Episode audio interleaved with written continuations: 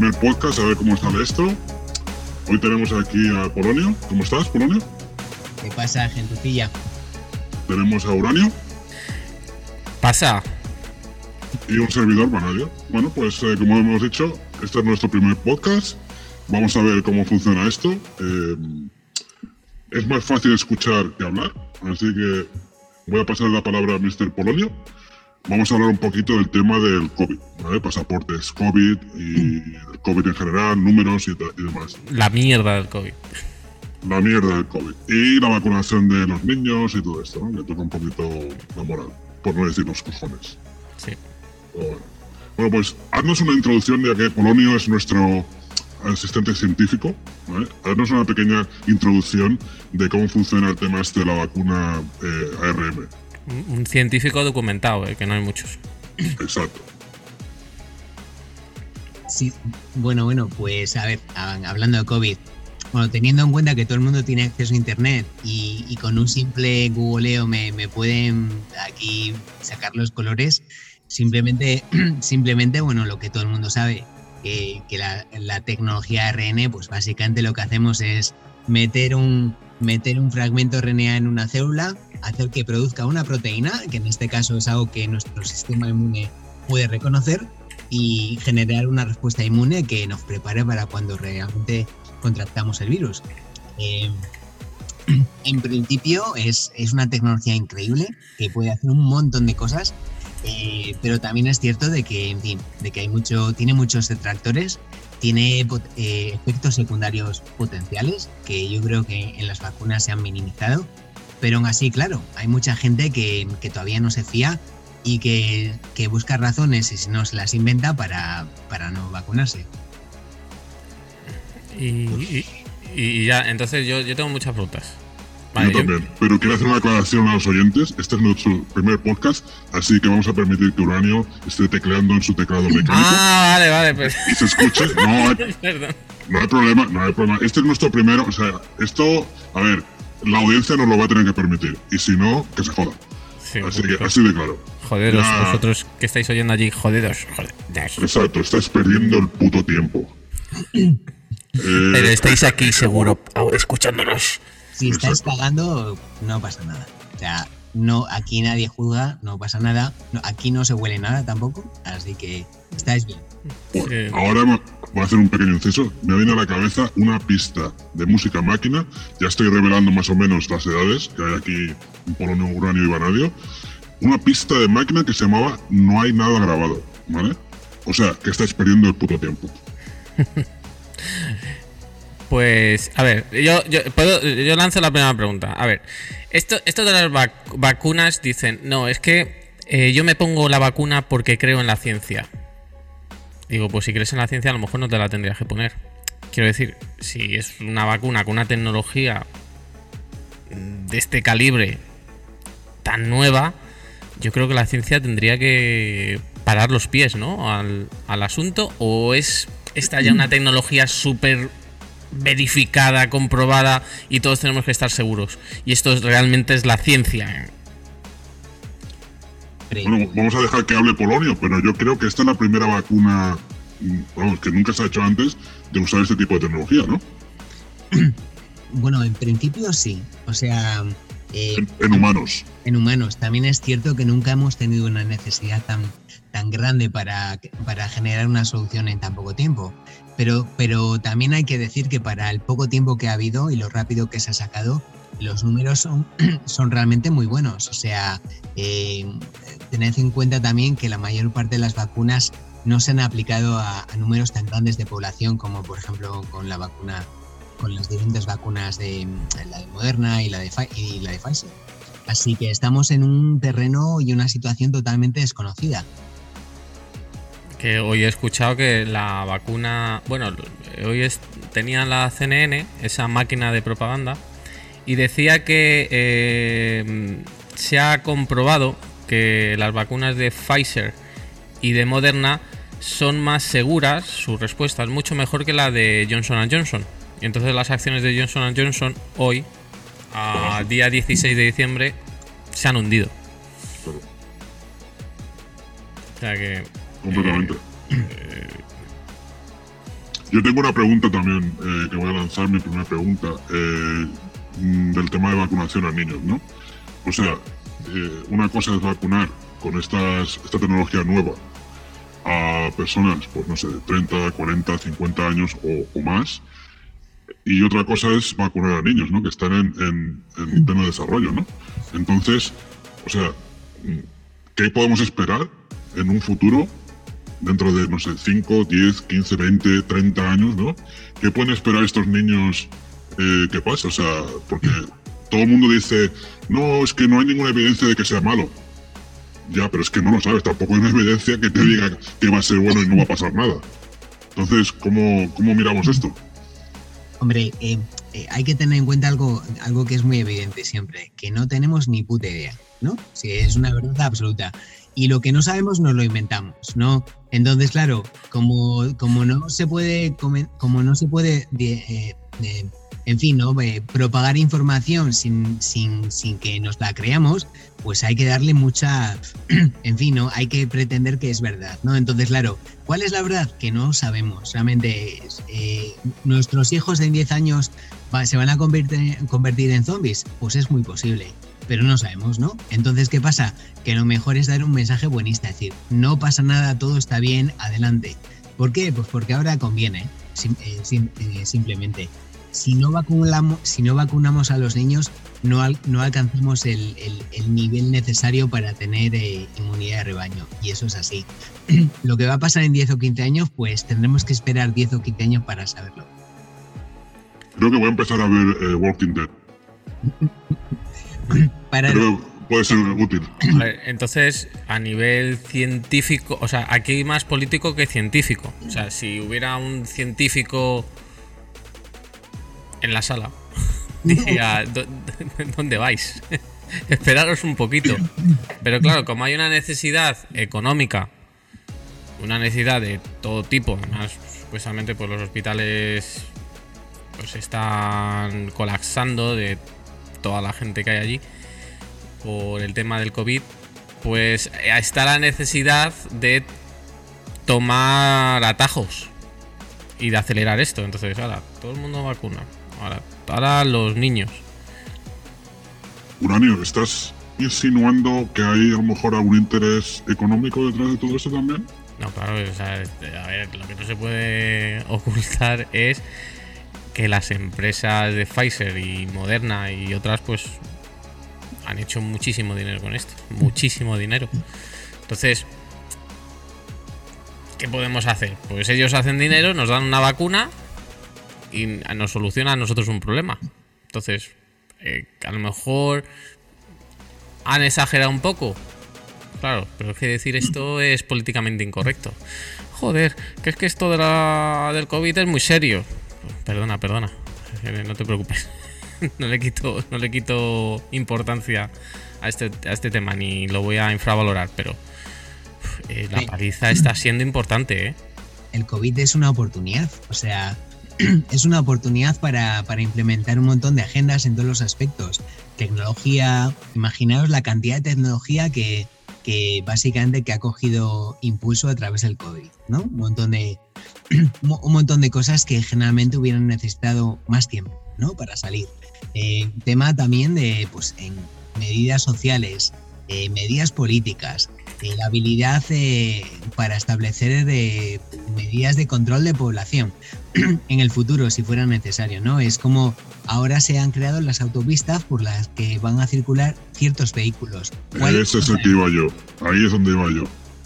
Antes, la primera pregunta.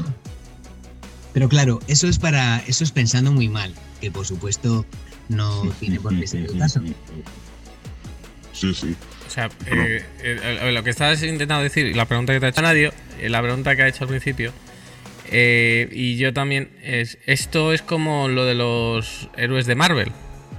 O lo que le decía, le decía al tío de Spider-Man a, a Spider-Man. Decía, un gran poder conlleva una gran responsabilidad. Si esto cae en malas manos, imagínate un conflicto, como dicen, entre Occidente eh, y, Rusia y China, entre estos dos frentes, eh, ¿esta tecnología se podría usar para objetivos militares? Hombre, eh, pensadlo, ¿no? Entonces, ¿qué sabemos de la tecnología mRNA, no? La introduces en una célula viva, ¿no? Y entonces empieza a producir el tipo de proteína que tú hayas codificado que produzca. ¿Qué significa? Que automáticamente puedes controlar el funcionamiento de un ser vivo.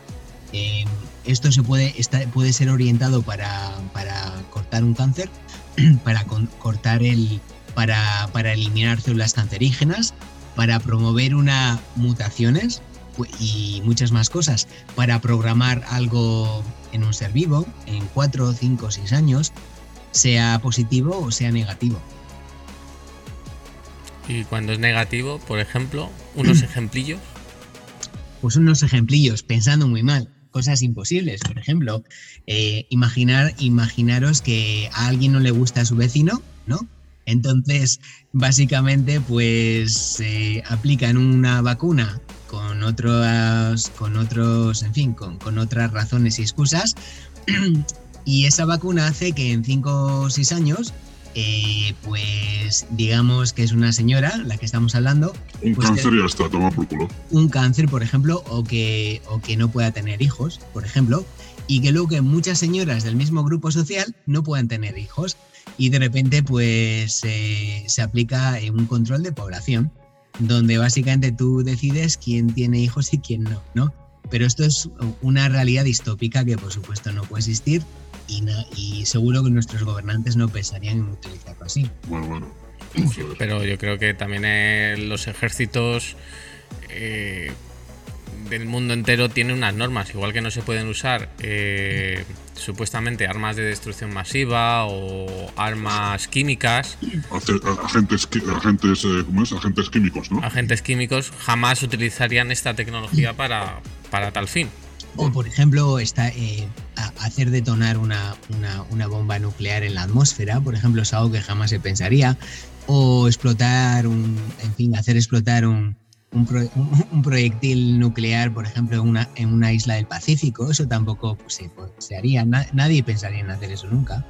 Bueno, recientemente vemos en las noticias que lanzaron un, un misil para desviar un, un, cometa de esos que venía más o menos cerca de la Tierra. Bueno, lo que se vio en la película de, Bruce Willis hace, no sé, 15 o 20 años ahora mismo. Sí.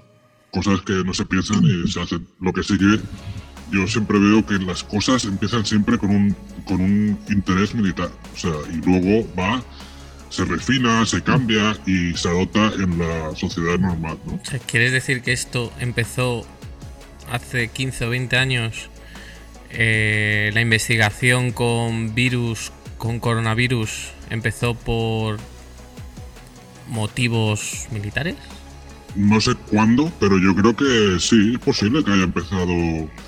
A ver, hay muchas teorías, ¿no? Muchas conspiraciones y demás. Pero yo creo que, bueno, la, la última, creo que la más grande que quedó fue que Estados Unidos y China estaban colaborando en un estudio y que en un momento dado Estados Unidos dijo, bueno, esto... Pero eso es un hecho, eso es un hecho.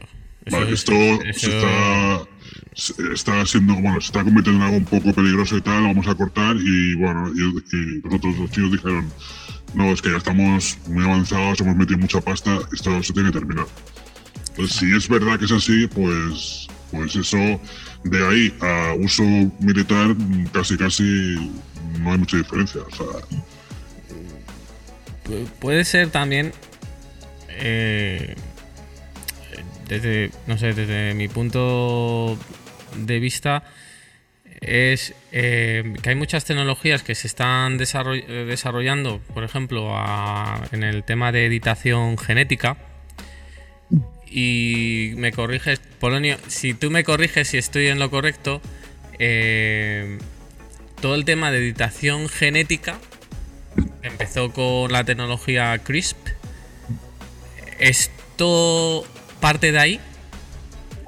¿El ARN mensajero? O sea, la, tecnología CRISP básicamente es. O sea, hay otros, eh, hay otros elementos para, para editar em, genes, ¿no? Pero la tecnología CRISP lo que, lo, que, lo que permite básicamente es como cirugía de alta precisión, ¿no? Nos permite hacer editados de, em, de secuencias genéticas de una manera mucho más precisa de lo que se hacía antes, ¿no? Antes no había ninguna seguridad de que lo que estabas editando, pues, eh, eh, de conseguir el resultado que, querías, ¿no? Es como básicamente, eh, es como cortar un, chorizo con un martillo, pues te cargas el chorizo, ¿no? Entonces, es cierto que la tecnología CRISP lo que permite es básicamente, pues, em, de manera bastante exitosa, es ah, básicamente editar cualquier eh, secuencia genética eh, mientras conozcamos, conozcamos exactamente, pues tengamos un mapa exacto de lo que estamos editando y hacer los cambios que queramos. Por ejemplo, podemos, podemos editar, por ejemplo, para que un gen se active en determinada, determinada edad o nunca se active. Podemos, podemos por ejemplo, retrasar el envejecimiento podemos adelantarlo, podemos hacer, por ejemplo, que, ah, que en fin, eh, eh, gestionar el cómo, cuando, cuando una mujer se puede quedar embarazada y cuando no.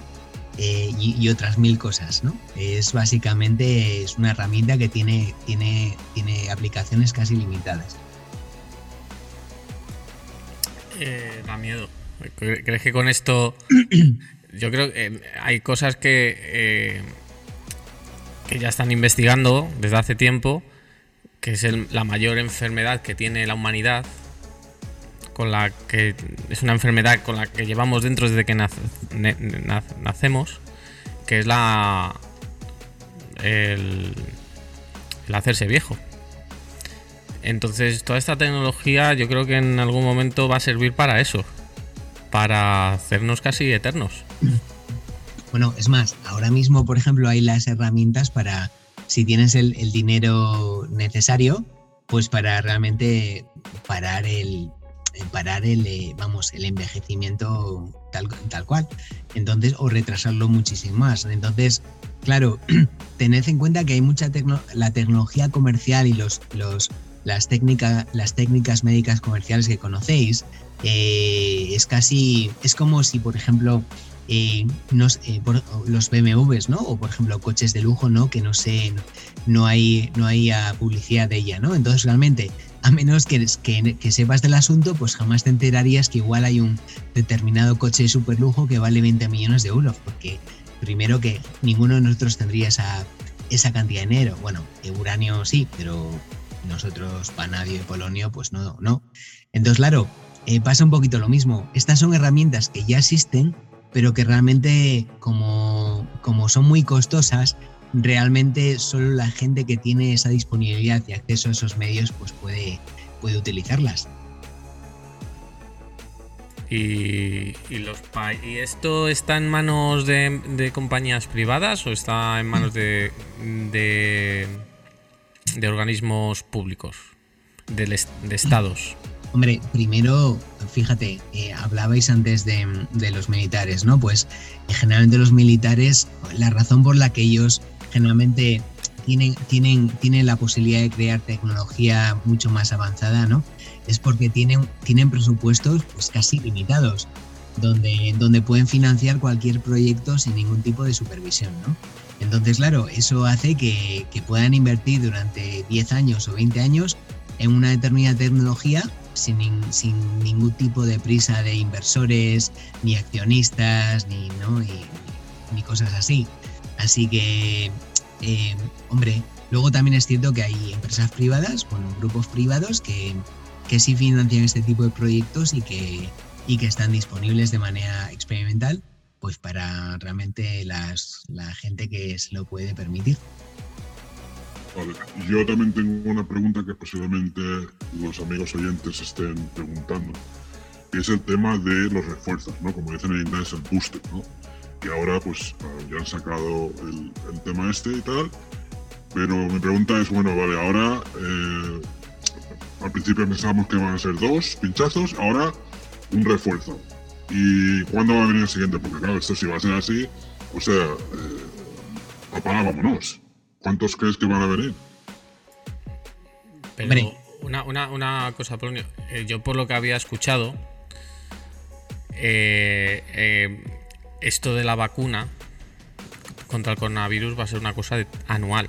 todos los años nos vamos a tener que poner una de refuerzo. No sé si habéis escuchado lo mismo.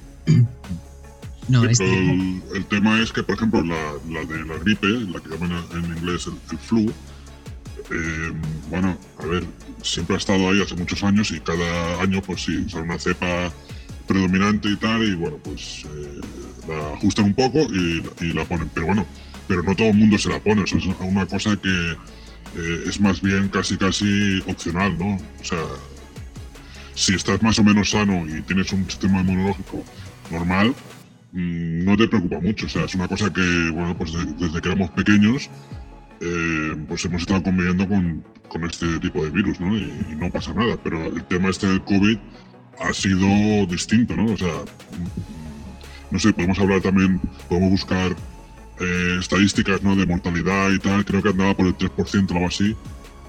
Pero bueno, o sea, no es algo que realmente quiera. O sea, yo, por ejemplo, mm, vamos, hace como 20 años que no me pongo nada de la gripe y tan tranquilo voy.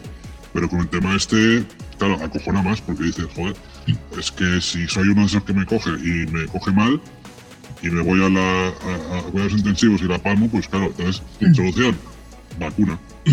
Aparte de que las empresas te la están, o sea, las empresas eh, por ejemplo, en Estados Unidos están ahí machacando. Ya han pasado muchas empresas están diciendo, bueno, o te la pones o te despido. O sea, ha llegado a este extremo, ¿no? Que es un extremo muy radical. Entonces, pues, si cada año me van a pedir un, refuerzo, pues vamos liado de aquí. Bueno, es más, a Uranio en el Club ya le han dicho que se la pone o que no vuelva. Eh, sí, sí, me lo han dicho, sí. o sea, vamos, o sea, me lo han dicho, me han dicho, tú aquí no entras. Qué, poca consideración, ¿eh? Yo creo que tienes que dejar más propinas. ¿Sabes los billetitos de, de un dólar que pones ahí? Yo creo tiene que ser de 10 y yo creo que ya se acaba el problema, ¿eh? Pero es que... Yo cuando fui me dijeron, a ver, te la ponemos aquí gratis. Joder, pues es gratis. pero de, voy ahora. Claro, pero se hace por. O sea, te han dicho exactamente en qué parte te la ponen, ¿no? O sea, y con qué tipo de aguja. En la puntita, debe ser la puntita. Sí, sí, perfectamente. No, pero no habla. Eh, eh, lo que lo que es cierto es que yo, o sea, yo creo que la gente no se da cuenta que, o sea, siempre se demoniza los virus. Dice, ¡guau! El virus este y tal. Pero realmente, o sea, los virus, o sea, eh, llevan, vamos, llevan en este planeta, pero muchísimo antes que nosotros, ¿no? Claramente. Entonces, eh, son casi más, es más, eh, hay muchas teorías que indican que los virus son una de las razones por las que el mono del que procedemos los humanos pues evolucionó de una manera de la que otros monos no evolucionaron. ¿no? Eh, los virus son responsables de, que tengamos armas inmunológicas ¿no? y biológicas que nos permiten hacer cosas que, otros seres vivos no, no pueden. ¿no? Entonces, ¿qué pasa? Que generalmente un virus, cuanto más, cuanto más muta, el objetivo eh, final es siempre convivir con el, con el, con el ser vivo en el que, en el que viven, ¿no? Porque obviamente el, vamos, el, deseo y el objetivo de, sobrevivir es común a, todos los seres vivos, ¿no? Aunque se consideren a los, vivo, a los virus no, en fin, ¿no? O sea, elementos no vivos, ¿no? Entonces, ¿qué pasa? No? Que cuanto, eh, por ejemplo, con el coronavirus, cuanto más mute, o sea, eh, yo, mm, en fin, ¿no? Parece que hay una búsqueda de eficiencia, ¿no?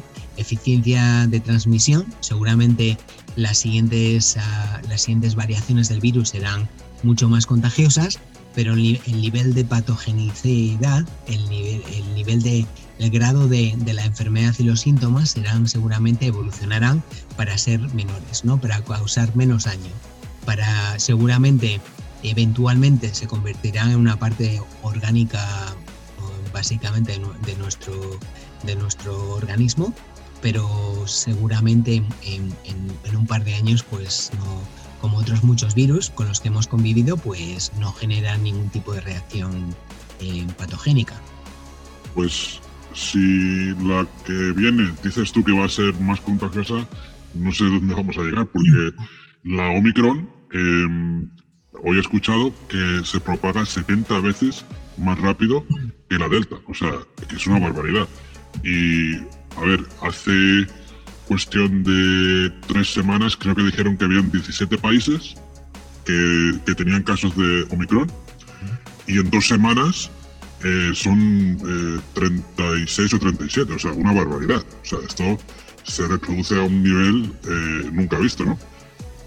Hombre, tened en cuenta que, fíjate, uno de los comentarios que se hacían es que eh, las mutaciones que se están observando, por ejemplo, en Omicron, corresponden también, eh, se, son muy parejas al tipo de mutaciones que, pues, en fin, que, los virus comunes del resfriado, de los diferentes resfriados, pues pueden tener, ¿no? Entonces, ¿qué pasa? Lo dicho, se va el- el- la capacidad de, de contagio, de invadir un, un, organismo, un sistema inmune va a mejorar, pero al mismo tiempo los síntomas y el nivel de, el, el nivel de eh, la gravedad de la enfermedad va a disminuir mucho. Entonces, hasta tal punto que seguramente en dos o tres años, pues no estaremos, a menos que pase algo no natural, y por eso me refiero que haya una, una, una manipulación del virus que no, que no ocurra de manera natural, pues lo que veremos es que seguramente el COVID va a tener la misma incidencia que, que un virus, que, que cualquier constipado. Eh, eso quiere decir que eh, va a perder fuerza. No, si- simplemente se va a adaptar para poder convivir. eh, básicamente se va a convertir en un virus humano. O sea, que es lo que nuestros cuerpos tienen, tienen millones de virus que sirven, que tienen un montón de funciones que todavía no conocemos, algunas sí y otras no, pero entonces básicamente va a ser un vecino más del bloque de, de- de bloque de pisos que es tu, tu cuerpo. O sea, un virus más a, al- a la lista. Exactamente. Eh, Entonces esto quiere decir que si mañana hay otra pandemia, que nadie lo quiera, eh, podemos volver a usar esta tecnología para tener una vacuna lo antes posible y, protegernos. Claro, eh, es más, es lo que tiene, por ejemplo, la, la- compañía, la compañía alemana BioNTech que, que generó la primera vacuna, ¿no? Eh, ah, bueno, hubo comentarios, ha habido trabajos científicos, ¿no? Donde básicamente están mostrando que tie- em, eh, estaban trabajando, por ejemplo, en, una, en una vacuna, y, pero de una manera muy rápida, utilizando una tecnología parecida para, para la esclerosis múltiple, que es una enfermedad que afecta a millones de personas, ¿no? Pero ¿qué pasa? Que es básicamente, eh, esta tecnología nos permite hacer eso, ¿no? Crea, es capaz de básicamente, pues, crear una especie de sistema de destrucción de cualquier, de cualquier eh, virus, molécula, bacteria que queramos. Solo tenemos que introducir eh, eh, la capacidad para que nuestras células produzcan una, una muestra de esa proteína eh, a, la que, a la que queremos destruir, sea virus, sea, sea bacteria, sea un cáncer, ¿no? Algo que, que permita crear un objetivo para que se desarrollen anticuerpos y tu cuerpo de manera automática pues, sea capaz de regular esa amenaza. Entonces, ¿qué, qué pasa? ¿Qué, ¿A qué abarca? Pues básicamente a todo. Eh, puedes programar tu cuerpo para que ataque lo que tú quieras que ataque, sea bueno o malo, Su- ¿Superbacterias también? Claro, eh, con tal de que con, de- con tal de que encontremos eh, algún, algún fragmento, algo que, que diferencie a ese tipo de, de elemento, a esa superbacteria del resto, entonces realmente pues se- se puede crear un, un objetivo, ¿no? Y ese objetivo se codifica en RNA, se inyecta en las células y las células crean una manera de, de- de detectar esa bacteria. O sea que enfermos por superbacterias eh, ven en esto una solución. Sí, también es cierto, bueno, el tema de las superbacterias es un poquito más complejo, ¿no? Porque ten en cuenta que tienen una capacidad para adaptarse y sobrevivir que, y seguramente pues una superbacteria, por ejemplo, eh, ten en cuenta, es cuan- cuando, tienes millones y millones de individuos de, de células simples, eh, al final, o sea, con que dejes vivas 30, 40, pues les das la oportunidad para, para modificar lo que el objetivo que tú has creado con la vacuna.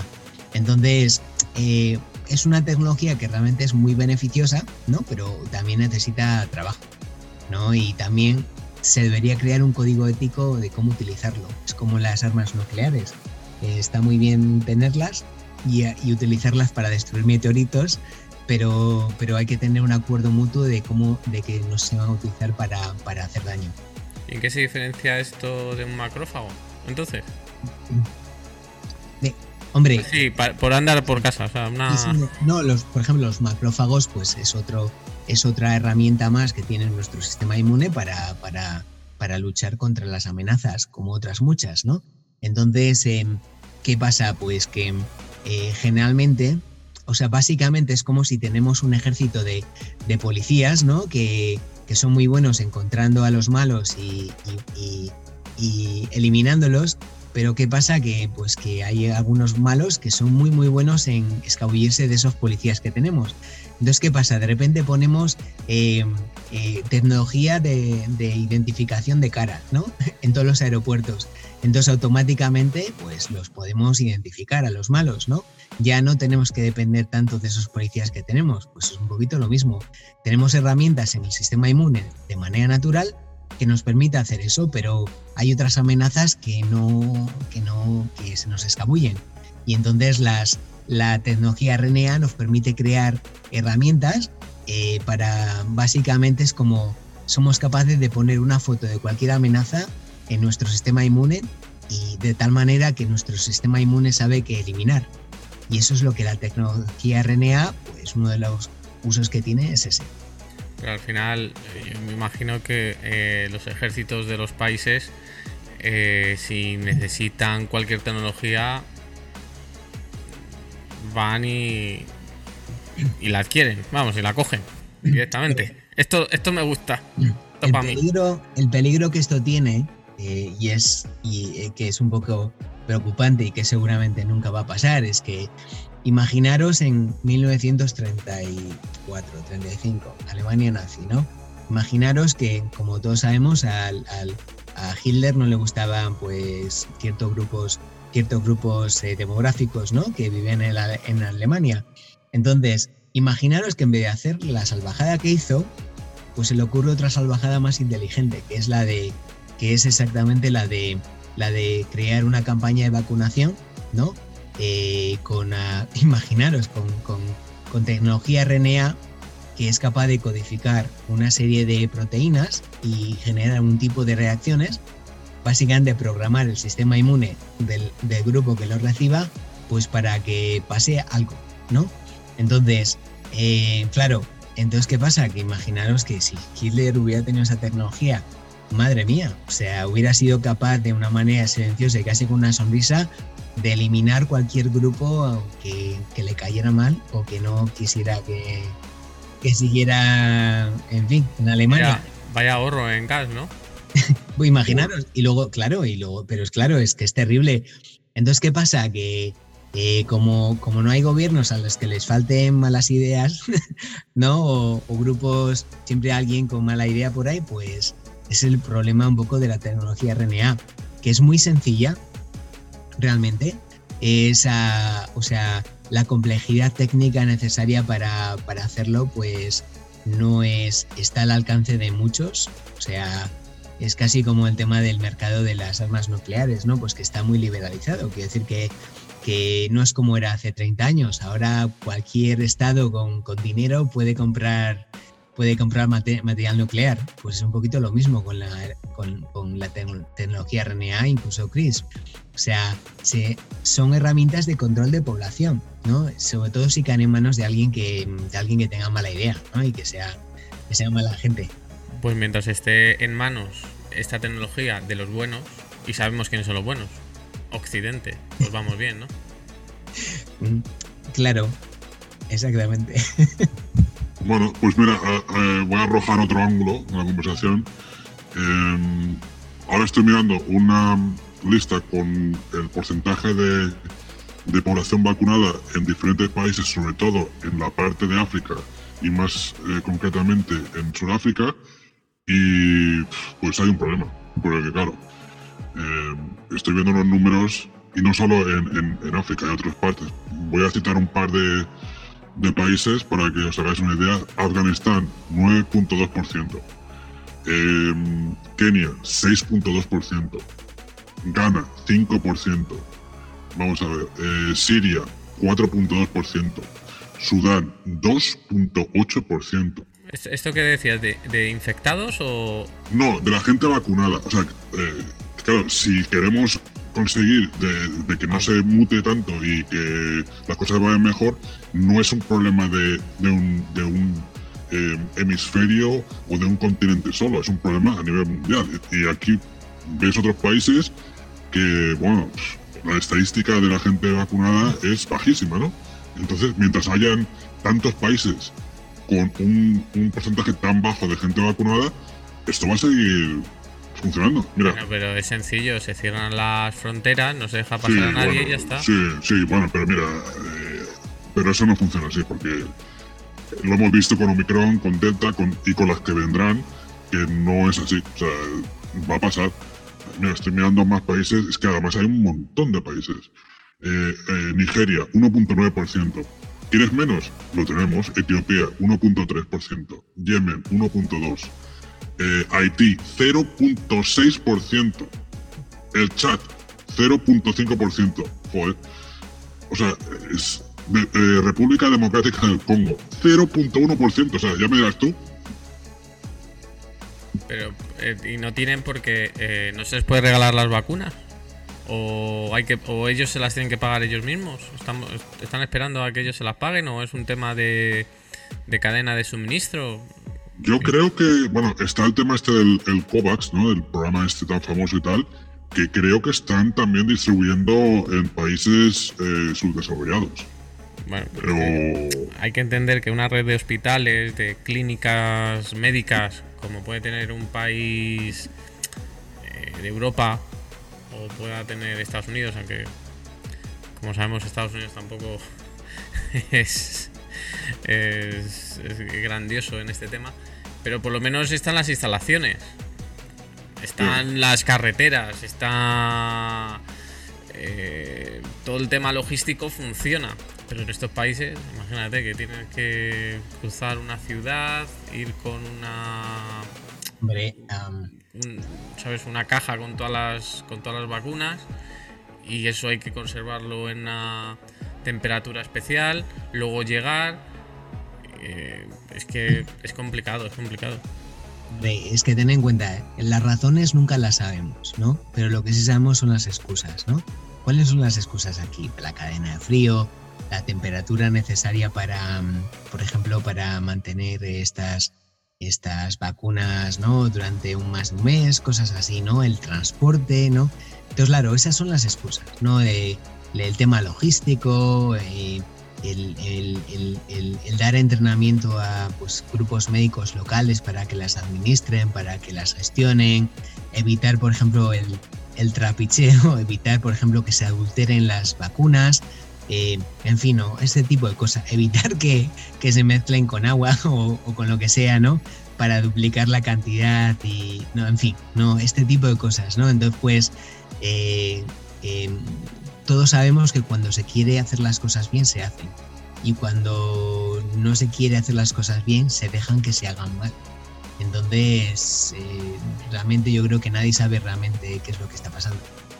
Pues, vale. Em, Ah, bueno, lo que estabas diciendo del tema de la temperatura, pues igual España puede vender mm, vacunas de IPRA, porque creo que el, requisito de, bueno, de mantenerlas a una temperatura no es tan exigente como las que hay ahora en el mercado. O sea, que mira, igual todavía España puede hacer un poco de negocio. Que por cierto, España, eh, en la lista que estaba mirando antes, está bastante bien. Estados Unidos está al 61%, ¿eh? que bueno, no llega al famoso 70%, pero bueno, no está mal. España está en el 79.7, está bien. Y luego tenemos ya en el top top, pues está, pues mira, eh, Chile 85, eh, Portugal 87.7, Brunei 88, eh, Emiratos Árabes 91.2, o sea que está, vamos, casi todo. Y luego la que me ha sorprendido, Gibraltar, más del 99%. Bueno, es más, eh, chicos, solo comentar que em, una, una de las vacunas que nos está hablando tanto y se debería es la de Novavax, que realmente, o sea, tiene, es una tecnología que, que no, en fin, ¿no? no presenta tantos efectos secundarios como se puede plantear con las demás. Y lo más importante también, que es muy estable en temperatura ambiente, ¿no? Entonces, yo creo que Novavax seguramente va a ser un poco la respuesta, ¿no? Al tema del suministro y la vacunación en el tercer mundo.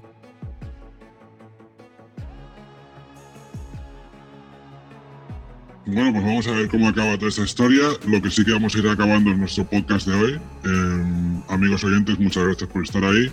Prometemos que la próxima vez va a ser más profesional. Y nada, eh, muchas gracias a nuestros colaboradores, el señor Polonio, que como habéis visto entiende un montón del tema este de, de vacunas y demás. Gracias a nuestro amigo Uranio y un servidor Banadio. Aquí estamos. Eh, nos vemos en la próxima. ¿Vale? Venga, hasta ahora. Eh. Adiós, Adiós.